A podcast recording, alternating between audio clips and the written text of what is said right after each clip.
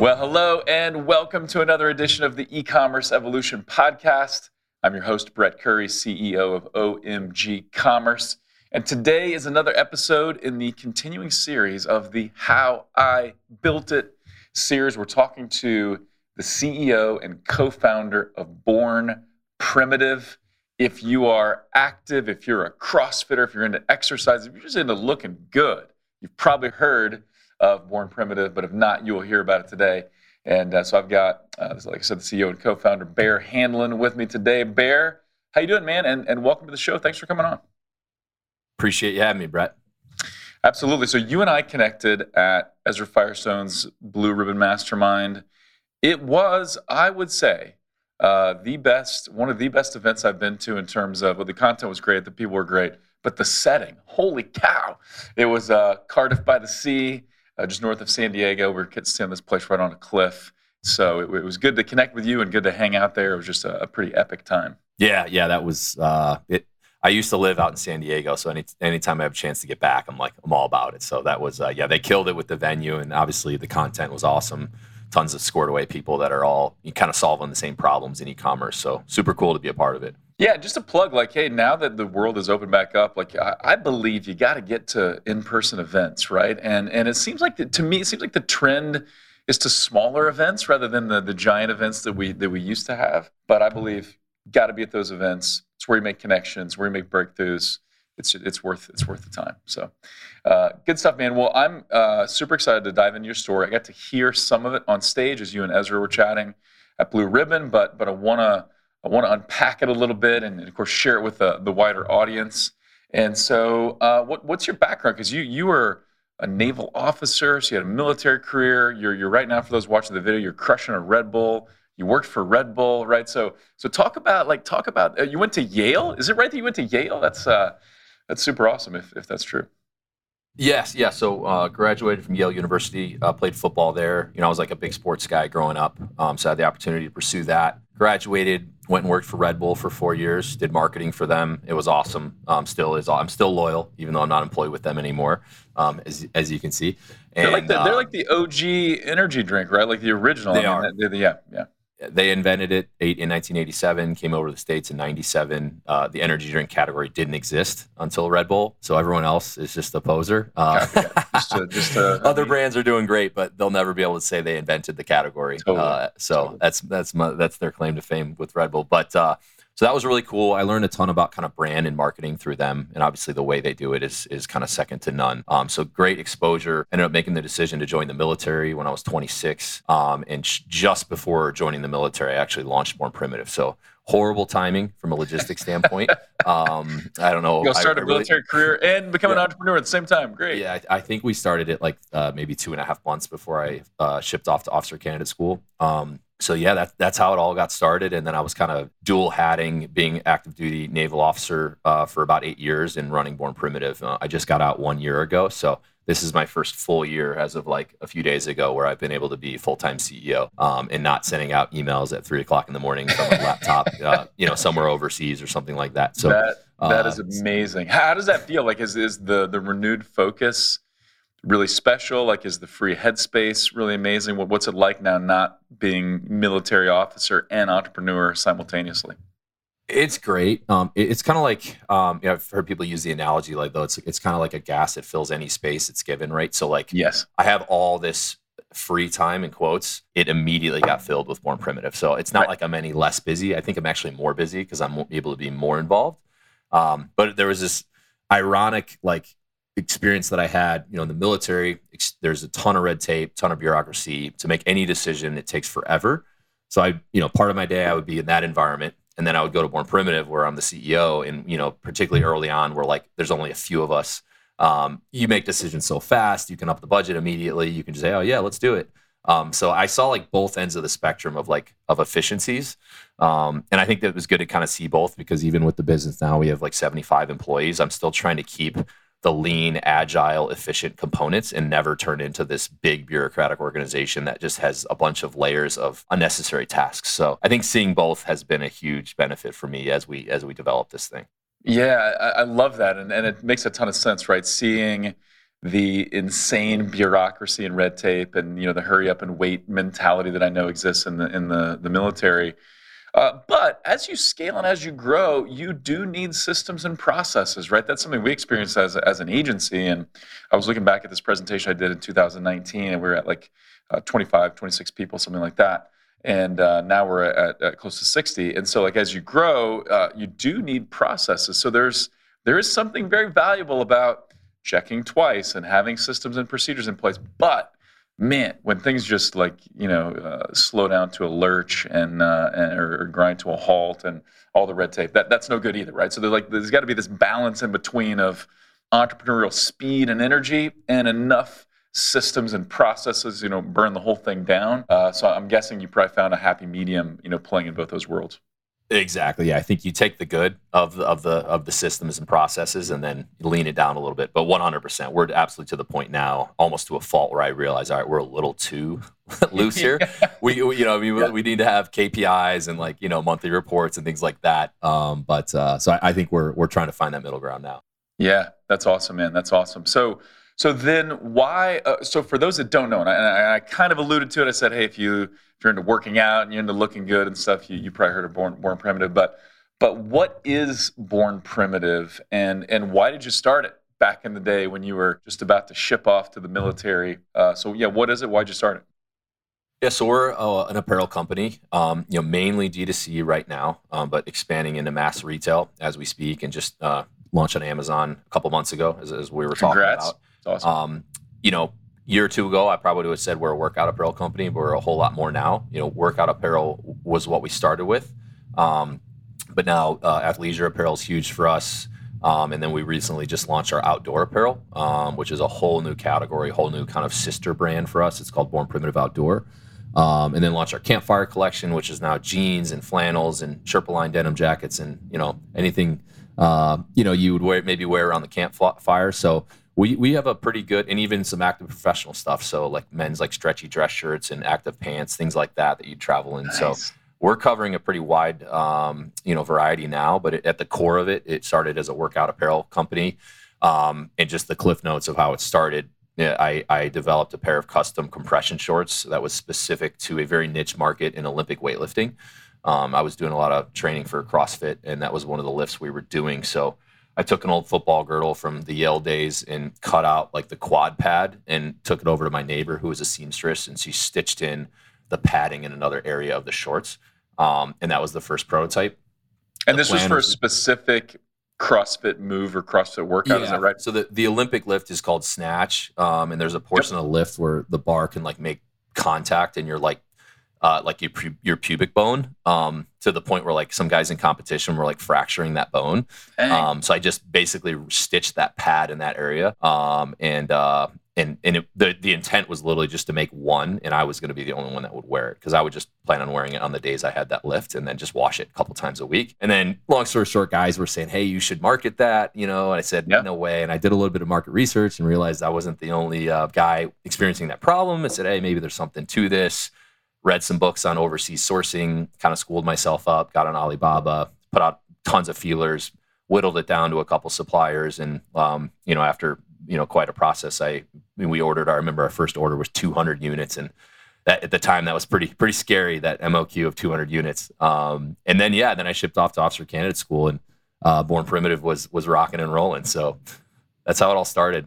That's crazy. And, and I did not know you sold the stretchy dress shirts. I'm gonna have to check those out. I'm, I'm a big fan of those, actually. So uh, excited to look at that. Um, and, and so, yeah, you started with this one product for a specific need, for a specific group of people, uh, namely yourself. Uh, and then when you when you got that order of two hundred, like, did you sell through it immediately, or or were you so busy, you know, going through O C S and stuff that you didn't have time? What, what was that like? Yeah, honestly, it it, it marketed itself, like. And we got really lucky. There was a silver medalist in Russia who got wind of it, and him and his guys ordered it, and they were posting about it, um, which was huge. I mean, we didn't pay them. We didn't ask for it. So that kind of put us on the map, um, to have a, a world champion and, and a silver medalist as well. Like, you know, plugging it was pretty cool. Um, and yeah, I remember I had the little PayPal notification turned on on my phone, and you get the little cha-ching, you know what I mean? And it was so exciting. Uh, that was right before I left. We're in the money. Um, of course, eventually we had to turn that feature off uh, because it is a bit more frequent now. Um, but uh, but I remember that was just exciting um, in the early days to see that that initial traction. Um, and then we realized, you know, I quickly realized, okay, this is cool, but we can't pigeonhole ourselves to one product, right? We right. need to build a brand. Um, so we honestly just started screen printing T-shirts and hoodies. Um, and going to like any CrossFit event we could, you know, within reach every weekend and selling clothes from a card table um, in like a little, you know, crappy little tent. Um, and that's pretty much how. Clothes and compression shorts were like, yeah, yeah. So we'd have like screen printed T-shirts and hoodies and then like the compression shorts. And that was pretty much the product lineup, right? And we would just set up at any CrossFit event we could, um, pack up the Jeep. Um, just, we were just super scrappy, right? There was no marketing plan. There was just two of us. Um, and, uh, you know, we'd work all weekend, get back, re-inventory everything. Um, I remember we, we had a, a yellow legal pad was like how we took orders, which is just hilarious. Um, just thinking of like the logistics and systems we had in place, like we didn't know any better. Um, and that's how we did it. So the first three or four years, we just pounded the pavement and got out there and, uh, slowly, little by little, we started establishing a following and, um, you know, we expanded into, you know, I think the light bulb moment for us was we launched our first sports bra. And that was basically our first kind of custom cut and sew product that with more of a performance, you know, uh, mindset of like, hey, let's, you know, anyone can do screen printed stuff. Let's actually try to make some performance apparel with a purpose. Um, and that, I think that was the the moment where we said, okay, this is the lane we want to run in uh, yeah, because anyone can screen print on a T-shirt. And, and I think that was at the three and a half or four year mark. And nice. We really haven't looked back ever since. That's amazing. Awesome. So I'm curious, were you were you born primitive from the beginning? Was that the name from the beginning or did that did that evolve and change over time? So the, the first original name was technically Snatch Shorts. That was the okay. name of the product. And I remember um, and I, I it was actually one of the founders of Hurley, and I'm I'm forgetting his name right now, I'm embarrassed, but I remember I had a call with him in regards to an athlete he was representing that we were going to sign. And on the call, he actually gave me some great advice, and he was the one that actually recommended, hey, I like what you're doing, but if this is long-term, I think you should consider changing your name to a brand name. Um, yes. and, and then I remember, yes. I remember I thought about it. So like, I think two months in, we we quickly changed to Born Primitive from Snatch yeah. Shorts. But yeah, that's awesome. Technically yeah. the O G name was Snatch Shorts L L C, incorporated yeah. in Indiana. Uh, and then I got some good advice from a dude who's done it before, and totally. Thank God, um, because yeah. I don't think Snatch Shorts L L C would have quite the ring that Born Primitive does. I don't think so. Right I want to I want to buy my Snatch Shorts hoodie. You, you yeah, exactly, that, that, exactly, yeah. and that's exactly and what he said. He's really like, pigeonholes you, you into this one yeah. area. For sure. So, and I see other companies do that. I'm like, man, I, you know, I wish they would think about that because you might yeah. crush with that product, but then what's after that? Nothing. You know what I mean? Yeah, so, yeah. We just we've been consulting and working and investing in a brand called uh, Keto Brownie originally, and they're like, hey, we can't just be a brownie, right? So they they rebranded as Sinless Snacks, and so now the Keto Brownie is a product, and it still has the name Keto Brownie, but it's part of the umbrella of, of Sinless Snacks. So yeah, you got to got to think long term about the brand for sure. Um, so you guys did something that I think is is really interesting, and I think this is something that every entrepreneur, brand owner should do if they can. So you were face to face with your customers, selling stuff, getting feedback, trying to trying to hawk stuff at at, at shows and stuff. What do you think you learned, or what did what did you pick up? What did you learn about customer preference, customer taste, marketing? Any lessons come from those, you know, those hundreds of CrossFit shows that you guys went to? Yeah, I think for one, you learn about what the customer actually wants, right? Because you're you're in the trenches with them, um, and there's no better, you know, kind of data point than that. Um, yeah, I, I think the second major thing would just be learning the importance of one-on-one interactions, especially in the early days. Like that's You know, that's that's the marketing plan, right? You're you're building your business brick by brick, and every interaction is critical. Um, and it's cool to to still talk with people, because I still honestly run checkout at some of our events, because to me that's like a great way to just check in with Perfect. Customers. As I'm checking them out, I'm saying, "Hey, have you heard of us?" Um, and you know, you'll either get, oh, "I've never seen you guys," or "I've been with you guys for like eight years. I remember when you were back in this event, you know, eight years ago, and you were you were running checkout." You know what I mean? It's cool to to to to give them a positive brand experience in person. Um, and then over time, that foundation gets bigger and bigger. And I think some people might overlook that one-on-one interaction and how important that is. But if you're playing the long game, um, that's how you build a loyal following. Yeah, I, I just, I love the in-person events. And when we do it too as an agency, you know, we have a booth and people come by. And, and so I always like thinking, or I was like observing, what headlines do people read? And when they stop and say something, what are they asking for? And what do they comment on or not comment on? And, and you know, when you're at the table, what are the t-shirts they pick up versus those that they leave, right? And what are the questions they ask uh, that you might not, that might not ever get back to you if you didn't do the in-person event? And so I remember one of my favorite quotes was from, I think, I think Brian Chesky of, of Airbnb, uh, where he said, to do, to build a company that scales, you need to do things that don't, right? So, so you going to, you can't just spend your every day going to shows, right? That's not a way you scale a brand. But to effectively scale a brand, you need to do some of those things because you learn stuff you won't learn anywhere else. Absolutely. Yeah. And that's why we still do it. You know, I don't, I don't go early and, and, and uh, construct the booth anymore. Like I used to, even like yeah. I, I just recently stopped doing that. Um, I was finally told, hey, like you can't fly in two days early and be running a power drill. Like you need to be doing other things. Maybe uh, you should be running the company. I don't know. Yeah, yeah, exactly. Um, but, uh, but yeah, I, I roll in and, and run checkout and, and get to interact with customers and kind of see what their tastes are. So it's, it's a great way to get real, real time data. And then obviously that applies to our website, right? Like if, you know, as far as merchandising and what people are wanting. So it's, it's a good, good use of my time. I love it. Um, so there's, uh, I want to talk about two things that I think are, are, are super important, but sometimes tricky to to find the right mix or the right timing of. So there, there's huge power in focus, right? Doing one thing really well, the snatch shorts, making those really, really well, or the initial, you know, performance sports bra, making that really, really well. But then you got to expand, right? If you're going to build a lifestyle brand, if you're going to uh, reach a larger audience, you got to expand into other products. We, we, one of the early mistakes we made as an agency is we tried to do everything. Like we did web design and we did T V and we did direct mail because we had some background in that. And it was just, it was exhausting and we weren't great. Then we realized, hey, we're really, really good at search marketing. So we're going to go deep on that. Went deep on that, started crushing it, growing, getting some recognition nationally. And then we started expanding from there, which I think that can work, right? You focus on something, you nail it, and then you begin to expand. Um, how did you guys approach that? When did you realize, okay, hey, uh, let's try the sports bra? Because you uh, you obviously weren't thinking about sports bras when you made the, the shorts originally. So when did you get the idea for that? And then when did it become clear, okay, we got to expand beyond this too? Yeah, so the, the co-founder, Mallory, um, she was the one who kind of thought of, you know, she was having frustrations with the active apparel she was wearing like at the gym. Um, and as I said, we weren't really doing any of that performance stuff. So she said, well, hey, why don't I take a swing at this and I'm going to design a sports bra that I nice. enjoy and like. Um, and she nailed the features on it. I remember we launched it at the CrossFit Games, I think in twenty fifteen.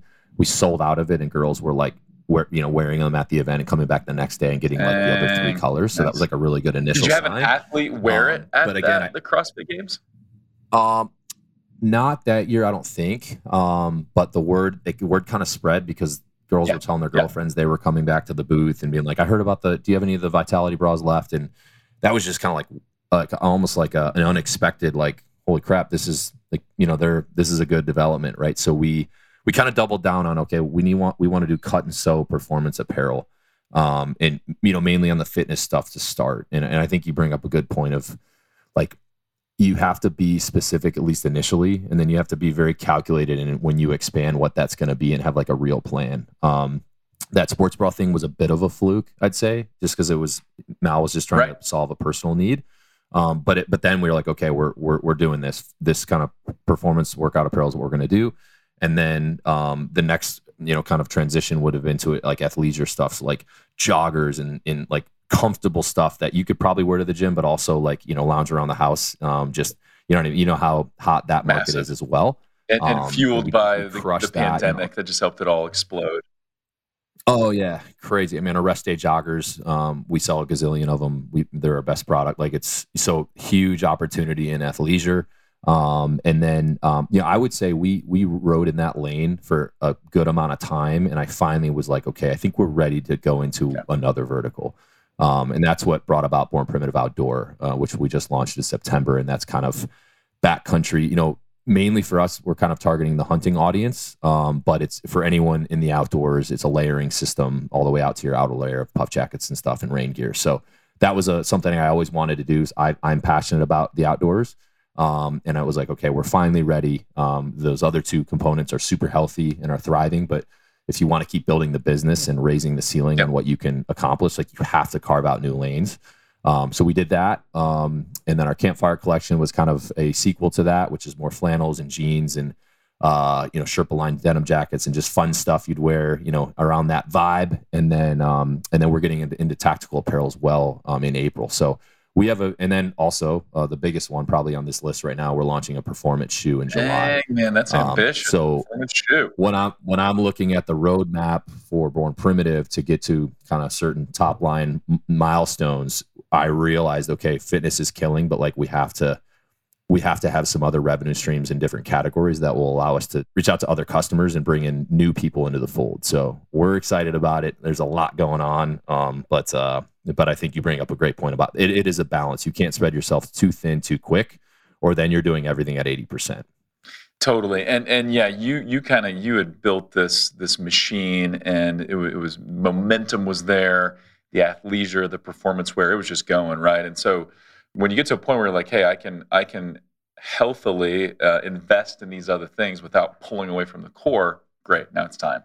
And and I liked it. Did you did you get feedback on the, hey man, would love if you launched some outdoor wear? Or was it more of a, this is my passion, this is what I'm good at, I want better products in this category? Because it does fit, right? Like like people that, that are, are into CrossFit and exercise, a lot of them are out into outdoors as well, so it definitely fits. But was that driven more by personal interest or more more by feedback from customers? Initially, personal interest, um, and, and it was ironically validated pretty significantly. Um, we, we retained an investment bank to help us go through a process to, to reach out to some private equity groups, and they did a, a survey on, on like two thousand of our customers and basically posed the question, what would you like to see Born Primitive do? And the top two were footwear and uh, outdoor apparel, and those were two things that we were already were already working. And it was like it was like a very high number. It was like over seventy percent. Um, wow. So that that worked great with the deck we were pitching to these private equity groups of, oh hey, here's we have you know hundreds of thousands of active customers. This was the number one and number two answer for what they want. And oh, by the way, this is already getting worked, and it'll be launching on these dates. It's amazing. And so then, so you guys uh, primarily so I got a couple questions there, but.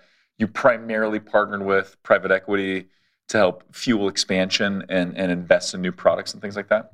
So actually, no. Um, we uh, raised zero capital, um, bootstrapped it from the beginning, um, and still have not. Um, you know, we're nine years in. Uh, last summer, or you know, it was actually last spring, I, I finally made the decision.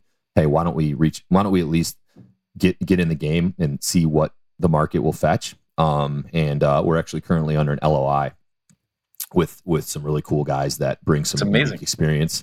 Yeah. Um, but we're only selling a very small portion of the business. So like we're still going to run the show. I think these guys are great strategic partners. But yeah, it's one thing I'm really proud of is like I see a lot of these other D two C brands that, you know, they raise thirty million, they raise twenty million. And like I kind of chuckle because I'm like, you know, not to sound arrogant, but if you were to give me twenty million bucks, like I could stand up a D two C brand and have it very relevant very fast because you got twenty million bucks. And we started this thing right in a garage with nothing.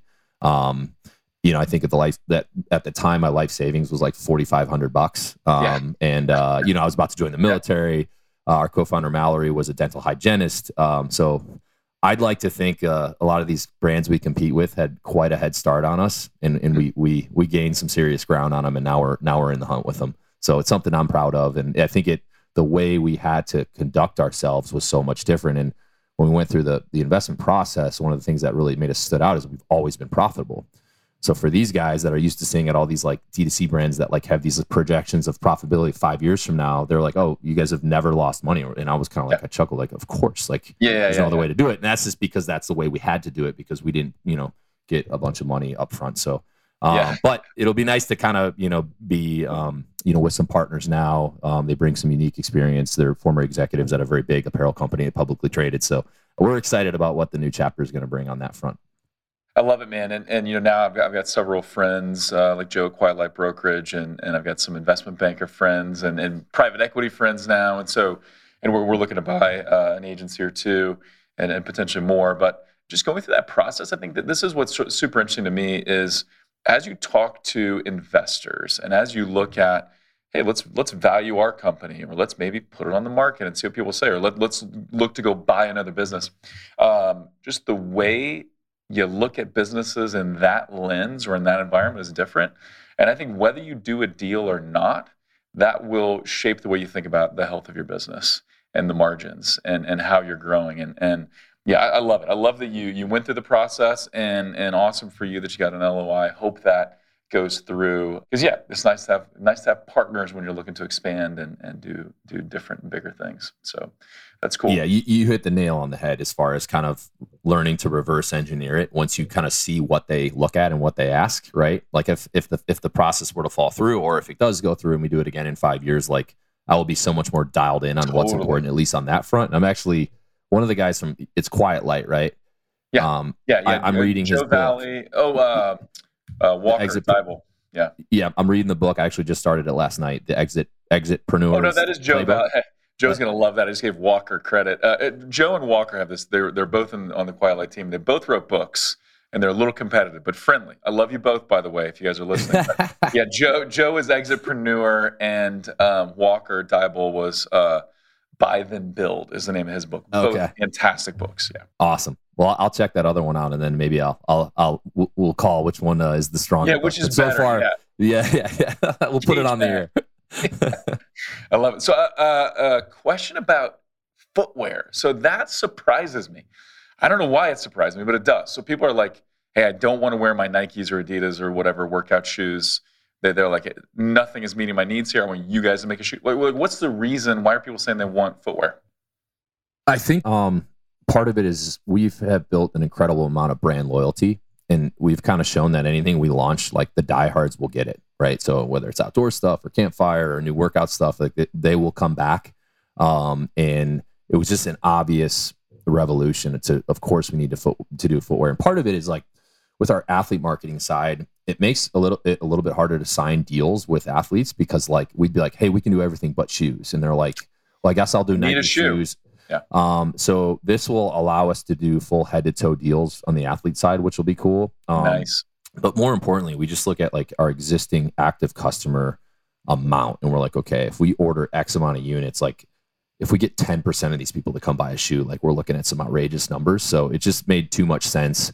And it's also fun for me. Like I, I'm very active. I work out all the time, and to be able to develop a shoe and then, you know, just be able to wear those, and like it's just a fun development, right? Um, and you know, we're gonna get all the employees decked out, and then of course all of our athletes and influencers will get decked out. So like it's just a cool development, and and I think it gives us a lot of opportunities um, beyond just a a, a a performance shoe. You know, probably a running shoe. Um, we have like a, a a canvas shoe that's more of a lifestyle sneaker that we'll be launching in August. So it's just it allows for the you know sequels to happen that um, you know hopefully we can have a uh, disrupt the market a little bit. Love it. Love it. I think it makes all the sense in the world. Uh, you know, hey, one of the ways we learn is through failures or mistakes, right? And, and everybody likes to hear the crash and burn story or stub your toe story or, hey, I screwed this up, but learn from it. What are some of the, the mistakes or the failings forward that you guys have had as a brand? Well, the first one happened really early. Um, and I think this was a, like a, at the time, a very big mistake, but I think it, it taught us a very good lesson that we still really hold on to. So our, the second order of the Snatch Shorts, uh, remember we upped it to five hundred. First order was two hundred. We sold through it, reordered five hundred. I was at Officer Candidate School.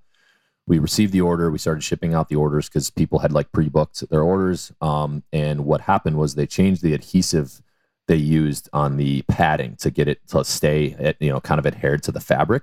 So after the people washed it for the first time, the padding would disintegrate. Um, so we, we thought we had just killed it, and it's order number two, you know what I mean? We're moving on, and we have this massive customer service issue. Um, I was at Officer Candidate School, so I had limited communication. So Mallory was reaching out to me, freaking out, saying, "What do we do?" Long story short, we reached out to every customer, um, prior to even the issue happening, and saying, "Hey, in transparency, there's probably a defect on this. Um, we've already reordered, um, no action required. We will ship you a pair as soon as it gets in. We think it'll be like eight weeks, but bear with us." I mean, just the response we got from that was so positive when we thought it was going to be a disaster and all hate mail, that it revealed that if you're just transparent and honest and you treat people, and there's yeah. a human component to it, yeah. people yeah. will actually become more loyal. So ironically, it's like what should have been a disaster actually built brand loyalty in the wow. early days. Wow. And we still had that a couple of times. You know, I'd say in nine years, we've had a similar issue, maybe two or three occasions. We had a zipper issue on a pant, like a pair of shorts, like three years ago. We did the same thing. We reached out to everyone, no action required. This might happen. If it doesn't happen, you'll get a second pair of shorts for free, no big deal, but we're replacing all of them. And just the customer service team, they came back like, "Man, the feedback's insane. People are like thanking us and this and that." So I guess the, the lesson was you can you can take a negative and turn it into a positive, and it just totally. reinforces how important the, the the consumer interaction is. Um, because we're so used to talking with customer service agents that are either a robot or A I or this and that, and you just get on the phone with a real person that is a is a human, and you know mm-hmm. isn't confined by these parameters of how you know they can solve a problem. It's just it was huge. Um, so that was number one, I would say.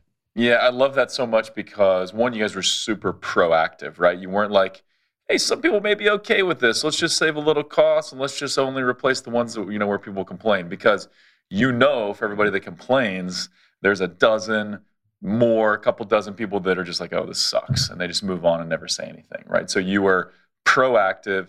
You took care of everybody. And yeah, when people see that human connection, they realize, oh, this is just a business run by people. And They they made a mistake or someone screwed them over, but they're taking care of me. That's all I care about. Yeah, it, it deepens that relationship. That's super, super powerful. Uh, so kudos to you. You guys you guys noticed it, did the right thing fast. And I love that no action required, right? Where, hey, we'll replace this, but go here, enter your information, all that. Like, no, I don't I don't want to work for your mistake, right? And so you're you're taking care of people. So that that's awesome.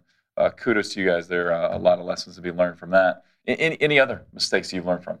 I think the other biggest one is just inventory management. Um, you know, long story short, during like the height of the pandemic, when it was just be- basically became impossible to forecast, uh, we just ordered just an absolutely outrageous amount of product um, based on what we thought was going to continue. Um, and I guess I-, I know a lot of brands are in this boat right now where they have high stockpiles. Lululemon's in this in this boat as well. I just saw uh, an article on, on LinkedIn. Really? They're way, way, way overstocked. Yeah. Um, yeah, and you're, you're starting to see a lot of brands. Like if you just do Google search on product, you'll see a lot of high, uh, you know, high-end brands that are like discounting dramatically, like on right, Google search right. and stuff. And that's one hundred percent why I think. Um, so that was just that was another big one. Is like we we um, as the C E O and Mal as the C O O weren't as involved as we should have been on those invoices that were going out. And had I just done a quick sanity check on it, I would have immediately seen like, wait a second, that's like.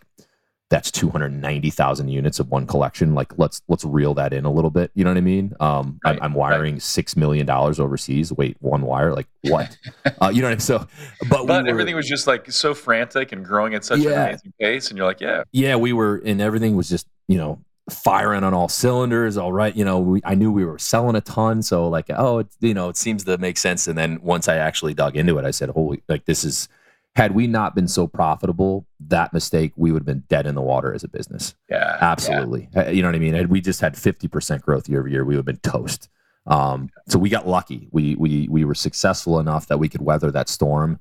Now we're in a really good position because a lot of this inventory, thank God, is like core items that will sell forever, like the rest day joggers. You know what I mean? And things like black yeah. leggings, like those are always going to be so staples. Never so it doesn't yeah. doesn't matter that I have you know forty thousand more than I need. Um, you know, from a cash flow standpoint, it, it, it was a nightmare. Um, but we were, again, we were able to weather it because we were successful, but that was the, that was the, that definitely our biggest mistake as kind of young, naive entrepreneurs of just, oh yeah, send it, like send the order in. And yeah. it's like, all right, we need yeah. to actually take a look at this. Cause we're talking about millions and millions of dollars we're sending overseas that, and in hundreds of thousands of units. So yeah, inventory management, man, it's difficult. Projections, just managing it, all of that is tricky. And then I think you got to highlight I, highlight something that I think we're all prone to do, right? We're prone to say, what is my current situation? Okay, cool, it'll be like that forever, right? Like extreme demand, cool, we're just going to keep going up. Or or it's really bad right now and it's going to be bad forever, right? So things always change. The, the seasons always change. Things ebb and flow, right? And the market, you know, has new tastes and new preferences and stuff like that. So, um, yeah, always gotta always gotta temper things a little bit. Um, so love love those lessons for sure. So as we're as we're kind of moving into the the last uh, portions here of the the show, I want to talk about keys to success, right? And and I love I love the Amazon analogy of a flywheel, and Jim Collins actually is the one that they kind of coined this term and came up with it in the book Good to Great. But, you know, Amazon has this this flywheel that they've kind of mapped out where it's a it's a momentum machine, right? It's a it's a compounding effect when things are working. And so the way theirs works is, you know, if they offer more products at a lower price, that attracts more visits, you know, so more more shoppers. More shoppers attract more Uh, marketplace sellers, right? And, and the, the marketplace, which is what you guys are doing on, on Amazon, huge part of Amazon's business. Well, more marketplace sellers leads to more products at a lower price, which leads to more visits. And so the, I, I left out some pieces, but that's kind of the, the gist of it, right? And so as you grow any piece of that, it just continues to accelerate and grow faster. What what do you think, as you look at Born Primitive, like what are some of the keys to your growth machine? Why, why have you guys been able to, to build and, and, and sustain momentum? Yeah, I think it comes down to three main points for us. Um, we already talked about one of them. It was just positive customer experience. Yeah. Um, so we just, that is a, a you know, a, a priority at all times with customer service, when we're at events, et cetera. Um, I would call that, in my mind, an implied task, but like a task that many companies overlook. Uh, number two, um, again, I consider this an implied task, but is not uh, done by, you know, a lot of brands, is just you have to have great product and good quality, right? Because the way I see it, it's like, this might be their only time they ever interact with your totally. brand. Um, you have to nail that first interaction, because particularly like when you look at just the kind of e-commerce metrics and, all right, I have my my C A C and A O V and L T V and like return, you know, repeat purchase rate and all these things, first order profitability. The formula breaks down. It's a giant math problem. The formula breaks down if they're not coming back, right? Like totally. I, I look at other totally. brands that like are a one-time like item, like type of brand. I'm like, man, how do they survive? Because like uh, if I was selling washing machines, like I'm not getting in that business, right? Because right, I'm able right. to sell them a legging. I know they're going to come back at a sports bra, and then the we're going to start making components the, to break, right? That's like, like the old Maytags from long ago. That they, they were too good. They had to make them. Yeah. yeah, yeah. Um. So, um. It. it Uh, to, for that formula to hold up, particularly when you're spending an outrageous amount of money on paid digital and paid social, like that, you have to get yeah. them coming back, and it has to. Totally. So you know, nail, you got to nail the product. A ton of attention deal has attention to detail has to go into that.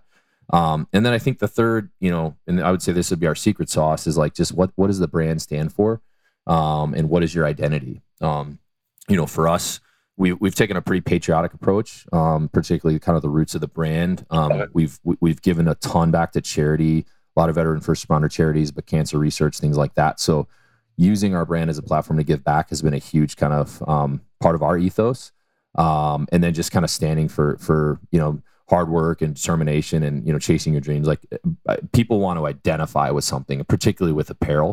Um, so I think it's important you have to you have to have that, because even if you have the first two, there's so much competition with leggings and sports bras and this and that that like you're going to get drowned out, because you're there, there's a million competitors, because it's a hot mm. space to be in. So there's got to be something more to it. It has to be more than just apparel.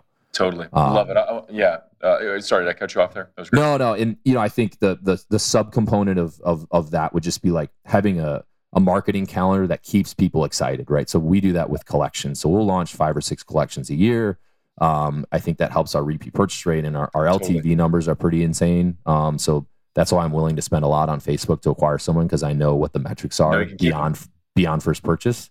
Um, yeah. But I think one of the ways we achieve that is by always having something new. Like every month, there's something Born Primitive is is able to talk about um, to keep them, um, you know, stoked on the brand. So yep, yeah, we all love the new, the next thing, and and yeah, without you know five collection launches or whatever, me as a customer, I may not really care for two or three of them, but there's probably going to be one or two that I'm going to love and I'm going to feel like I have to buy. And uh, I, I want to key in on a, on a couple of those things. So we got customer experience, you got great product, and you got brand identity, right? So that, I think one shift that people need to make, and I've talked to my friends at, at Gorgeous, the e-commerce help desk, you know, they, they talk about this, and I totally believe it, that, hey, every interaction with a customer is a chance to, you know, get a, a higher probability of a future sale.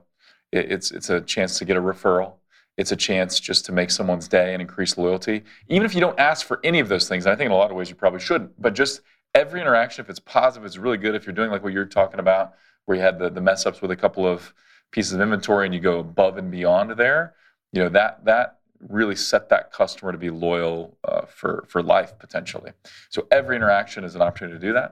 Uh, I love the great product piece, because, you know, the I'm on the, the ad side, right? So we're coming up with, you know, remarketing campaigns and bought X not Y campaigns and repeat purchase campaigns and email and S M S programs. And like all of that is no good if the product is meh, you know?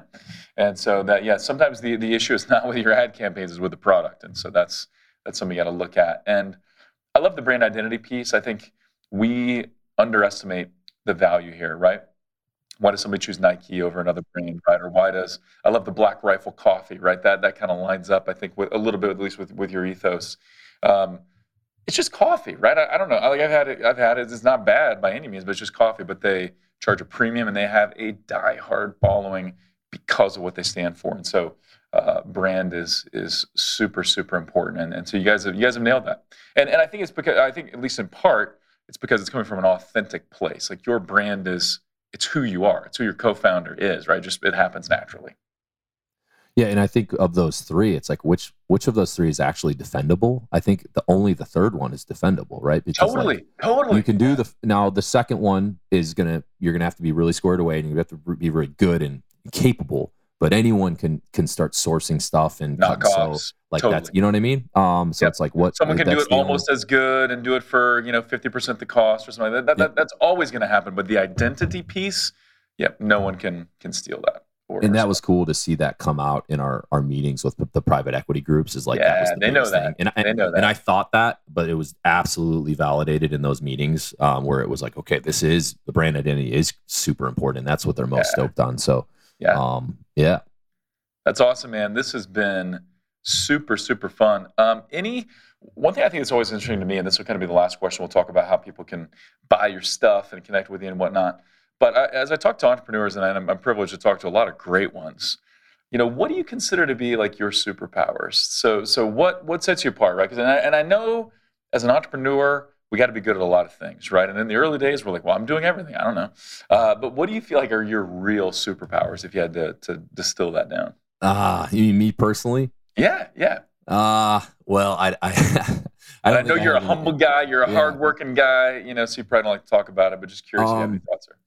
I think just for me, it's just the work ethic and being scrappy. Um, you know, that's how we started. Now, I, of course, through the process, uh, we've become much more sophisticated. And I, I try to be a, a student of the game now. Um, you know, I listen to e-commerce podcasts pretty much anytime I'm in the car, and I read books and this and that. But early in the early days, it was just grind it out, right? Just, you know, outwork the competition. And, and um, you know, I was balancing, obviously, being active duty and running a business. So I had to be a little nuts in that regard. Um, you know, we didn't sleep a lot, and it was a lot of late hours at night and early mornings and driving to events every weekends. And, you know, it was just, it was a lot. Um, I was, I was young and energetic, and, you know, I really was wanted to see this thing come to life. So I think that was probably my biggest leg up, is that I, I was pretty relentless, and, and Mallory was as well. Um, and then as we built it and brought in employees, I think that that rubbed off on on you know people as we brought them in, and that's kind of the that's kind of the D N A of Born Primitive now. Like we go to events, these trade shows, and you know, we were just down in Miami for an event called Wodapalooza, and like I look at other bigger brands now in our space, I don't see any of their senior leadership uh, in the booth. I mean, me and my V P were breaking down the booth with power drills, and you know what I mean, and our other senior like. We're still in the trenches, um, and I just I think that sets us apart. And again, some of these other brands that have been in our space for so long, I haven't seen these guys in five years at these events, right? And I'm like, what what are you doing? Um, like you need to be in front of your people, getting after it, and, and getting death. So, you know, I, I don't think I have any any special skills other than just just uh, being um, able to apply myself and, and really just uh, work hard and try to achieve a, an end state. So that relentlessness, I love it. Yeah, and it's one of those things where. To build something extraordinary, like you got to put in extraordinary effort and, and, and or smarts and both, you know, like it just, you're, you're never going to build something extraordinary by just doing a nine to five. Like that's just not going to happen, right? Eventually, you know, you'll be able to work nine to five or maybe less, but like in the beginning, no way. Like you just got to, I, I love the, the quote of, uh, you can be successful in anything you want as an entrepreneur if you work half days, right? And so you got twenty-four hours in a day, you know, you got, you got twelve hours that you're, that you're working, uh, you know, seven days a week pretty much. So, uh, cool, cool, man. Really good stuff. So if someone is listening like, dude, I need to, I need to observe more of Bear Handlon in my life. Uh, Are you are you on the socials? Are you sharing stuff? Are you mainly just kind of heading? Not really. I, I think I might do a bit more in the future. You know, I'm on Instagram at Bear Handlon. Um, not really on Twitter, but uh, Born Primitive. You know, obviously we're really active on social, uh, and then our website. Great social account for Born Primitive. So check that out if you're like looking for inspiration on how do we you know promote our brand or have a social presence for our brand. Check out Born Primitive for sure. But uh, yeah, that's really it. I'm not really a public guy too much. We're, we're rocking and rolling over here in Virginia Beach, but um, you know, little I've little by little, I've gotten more into the scene. Like obviously, I went to the Blue Ribbon event and, and got to you know meet people like you guys. And it's I think I need to do more of that in the future because I'm realizing there's so much knowledge out there and so so many good people that you can connect with that are solving the same problems totally. you are. Totally. Um, and, and that can relate, particularly founders. It's like, oh my God, like I finally can talk to someone who, who understands and, and, and relates yeah. to this lifestyle. Right. Um, you know, we'd break for lunch at, at Ezra's thing and we're all on our computers, firing out emails, trying to catch up. And it's like, okay, these are my people because they're all doing the same. You know what I mean? We're all yeah, nuts. Yeah, yeah. We're all totally nuts. And, and um, it's, it's awesome because like, you, you know, uh, and I, and I love my family. I've got a great extended family. I hang out with them a decent amount, but like, a lot of them don't understand, right? Like they're not they're not building this or doing what I'm doing, and so I can share like a little bit about what's going on, but not really. Like you need to be around your people, and so uh, that, that's pretty pretty inspiring. And I would say now now that I've listened to you on stage, seen you in a podcast, like you've got a, you got a knack for this. You're pretty good at, at, at sharing knowledge and sharing your story. So if you enjoy it, I think you got to do more of it. I think it's going to be beneficial to you and, and and beneficial to other people as well. So well, I appreciate that. Thanks, Brett. Yeah. Yeah, man. And so then as people are like, okay, I got to check out Born Primitive, buy some stuff, uh, where can they where can they shop? Sounds like they've got more avenues than they, they used to have just a few months ago. Yeah. Uh, so our main site's born primitive dot com. We also have international websites, if depending on if you're coming in from another I P address. Um, I think we have eight distribution facilities all over the world. So just go to born primitive dot com. It'll get you squared away. Uh, we're also on Amazon now, just our core products. So um, we're on Amazon Prime if you're looking looking there. Um, and yeah, we got, we got all kinds of stuff in the works. We got a swim collection coming out. We just launched our Miami collection, spring collections coming, summer, and then, uh, campfire and outdoor in the fall, um, Halloween, Christmas. We got all kinds of wild stuff coming out in the future. So tune in, follow us on Instagram. You'll, you'll see all of our, our stuff coming out. I love it. And, and I say this a lot, but I think, you know, one of the best ways we learn is by observing what other companies are doing. So get on the Born Primitive list, follow them on social. Watch how they do these these collection launches because there's some good stuff to learn there. So, Bear Handlon, ladies and gentlemen, uh, Bear crushed it, man. Super super fun. Thanks for coming on. Really appreciate it, and we'll, we'll have to do it again sometime. Heck yeah! Thanks for having me, Brett. All right, thanks, dude. And as always, thank you for tuning in. And hey, we'd love to hear more from you. What would you like to hear more of on the show? If you've not done so, we would love that review on iTunes. Makes my day. Also allows other people to connect with the show. And hey, speaking of socials. I am saying this publicly now for the third or fourth time. I'm committed to being on the socials a little bit more. So I'm posting on Twitter daily-ish, and I'm on LinkedIn quite a bit. So if we're not connected there, reach out to me at Brett Curry on Twitter and the Brett Curry on LinkedIn. And with that, until next time, thank you for listening.